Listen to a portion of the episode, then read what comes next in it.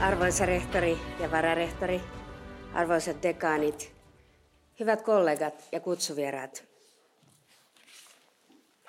Pohjois-Amerikan tutkimus syntyi 1930-luvun Yhdysvalloissa, kun Harvardin yliopistoon perustettiin ensimmäinen tohtorin tutkintoja myöntävä American Civilization-ohjelma.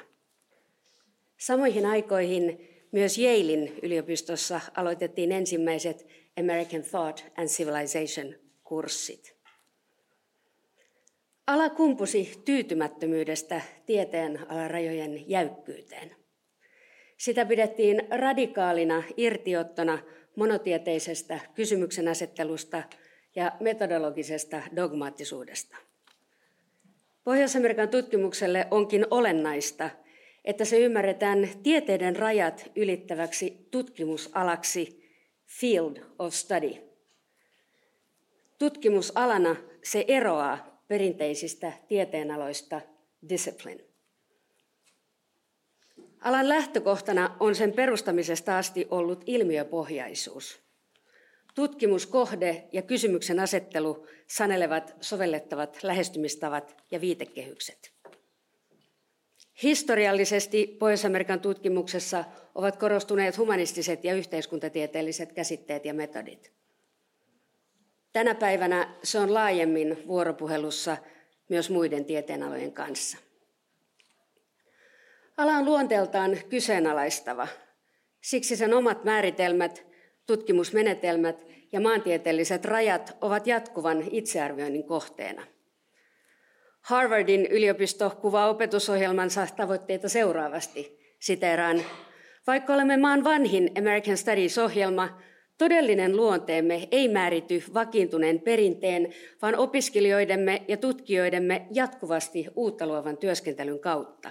Sitaatti päättyy.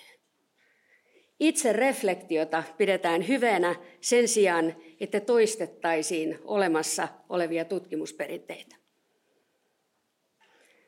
Pohjois-Amerikan tutkimuksen merkittävin muutos viimeisen parinkymmenen vuoden aikana on sen maantieteellinen rajaaminen.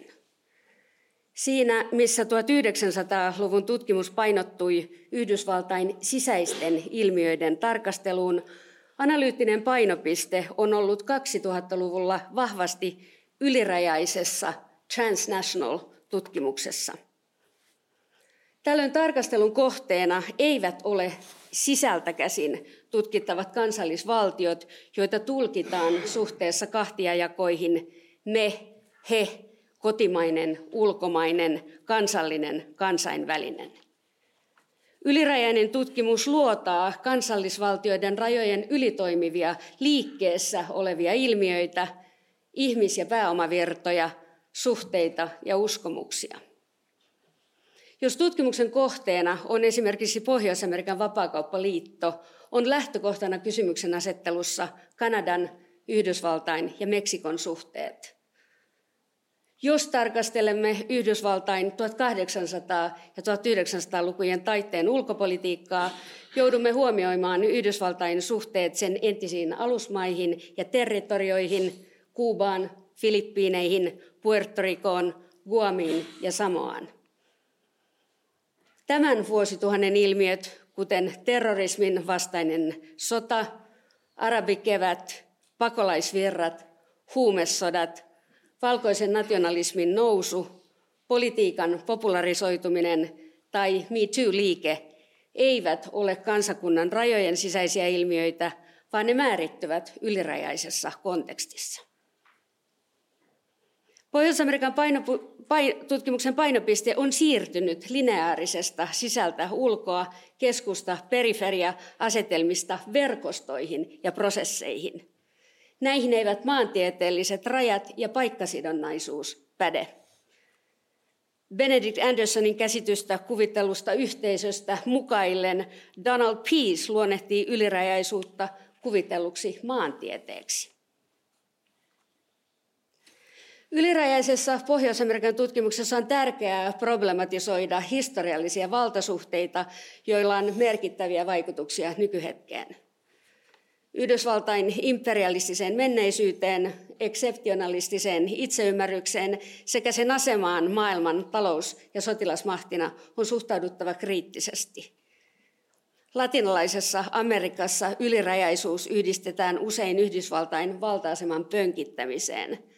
Pelkona tällöin on, että ylirajaisuus implikoi vain vaihtoehtoista tapaa vahvistaa USAn taloudellista asemaa, jonka vaikutuksesta rikkaat maat rikastuvat ja köyhät köyhtyvät. Ylirajainen tutkimus painottaa, että Yhdysvaltain toiminta on osa monenkeskisiä poliittisia, taloudellisia ja kulttuurisia verkostoja. Maan toimintaa ei voida ymmärtää irrallaan muusta maailmasta.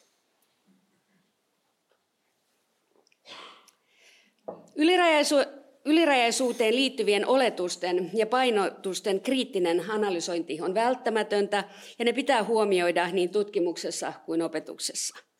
Tärkeitä kysymyksiä ovat esimerkiksi, miten ylirajaisuus huomioi liikkuvuuden, eriarvoisuuden, oikeudenmukaisuuden ja epäoikeudenmukaisuuden, osallisuuden ja osattomuuden.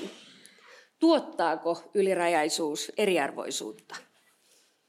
Rajojen yli liikkuminen on hyväosaisille etuoikeus, mutta vähäosaisille se on usein pakon sanelema välttämättömyys.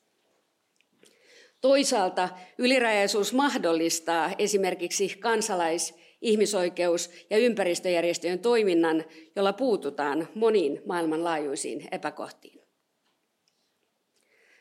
Vaikka ylirajaisuus nousi Pohjois-Amerikan tutkimuksen keskiöön vasta 1900-luvun lopulla, ilmiö itsessään on paljon vanhempaa perua.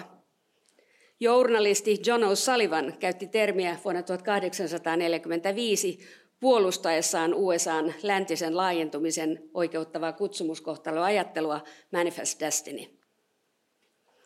Yhdysvalloissa vaikuttanut kuubalainen kirjailija, toimittaja ja itsenäisyystaistelija Jose Martí julkaisi vuonna 1895 esseen otsikolla Meidän Amerikkamme, Nuestra America, jossa hän pohtii latinalaisen Amerikan maiden ylirajaista geokulttuurista kanssakäymistä ja suvereniteettia suhteessa Yhdysvaltoihin siteraan siihen Amerikkaan, Pohjoiseen Amerikkaan, joka ei ole meidän. Sitaatti päättyy. Oikeastaan lähes kaikki merkittävät Pohjois-Amerikan historian tapahtumasarjat siirtomaa-ajalta nykypäivään liittyvät tavalla tai toisella ylirajaisiin prosesseihin. On tietenkin ymmärrettävää, että kansakunnan yhtenäisyyden korostaminen oli itsenäistymisen jälkeen tärkeää maan itseymmärryksen ja identiteetin määrittämisen kannalta. Yhtä olennaista se oli uuden tutkimusalan määrittelylle. Ylirajaisuuden korostaminen ei tarkoita sitä, että kansallisvaltion sisäiset ilmiöt menettäisivät merkityksensä, niitä tarkastellaan pikemmin uusista katsantokannoista. Pohjois-Amerikan tutkimuksen ylirajaisuuden problematiikkaan nivoutuvat maantieteellisen viitekehyksen lisäksi kysymykset tieteellisistä ja metodologisista rajoista. Mitä tieteiden rajat ylittävä toimiminen tarkoittaa tutkimusalan kannalta? Missä kulkee tutkimuksen tavoitteiden ja seuraamusten raja? Mitä metodologisia haasteita perinteisten oppiaineen rajojen ulkopuolella toteutettava tutkimus tuo mukanaan? Tieteiden rajat ylittävä Pohjois-Amerikan tutkimus edellyttää avoimuutta uusille lähestymistavoille. Se velvoittaa paneutumaan useiden tieteen alojen perinteisiin koulukuntiin ja tutkimuskäytäntöihin. Se vaatii tinkimätöntä tutkimuseettistä otetta.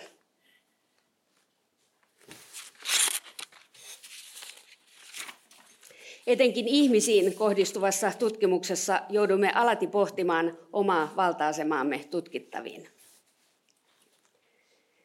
Tieteenala rajojen ylittäminen kysyy paksunahkaisuutta oppiaineiden välisissä kiistoissa.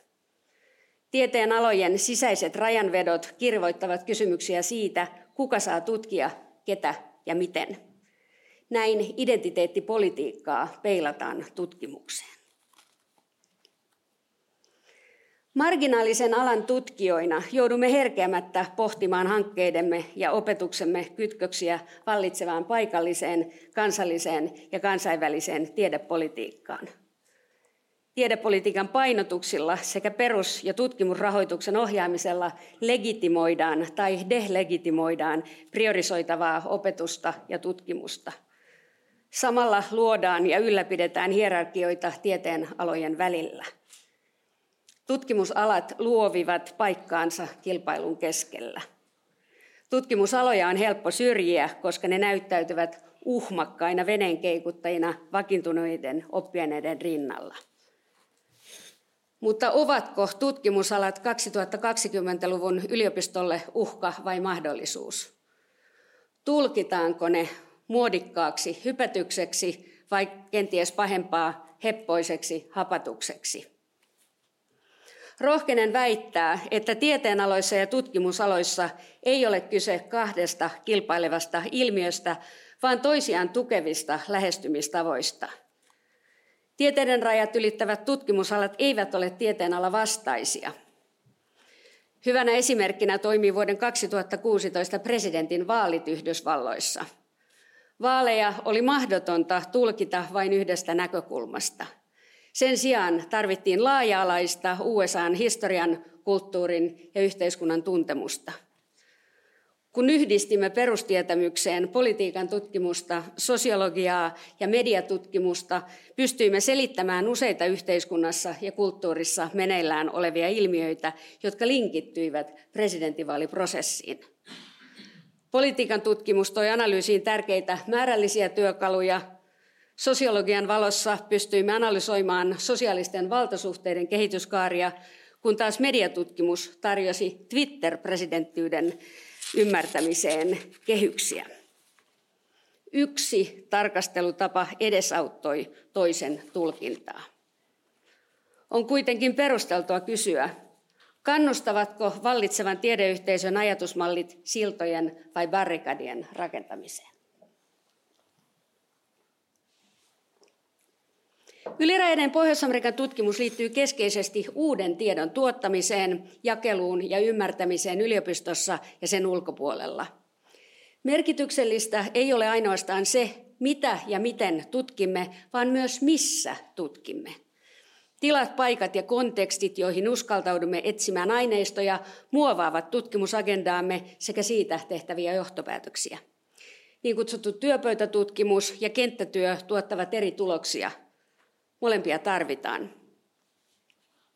Asemoimalla ylirajaisuuden Pohjois-Amerikan tutkimuksen ja opetuksen anteeksi, asemoimalla ylirajaisuuden Pohjois-Amerikan tutkimuksen ja opetuksen keskiöön voimme löytää kokonaan uusia merkityksiä akateemisille tiedonhankintaprosesseilla.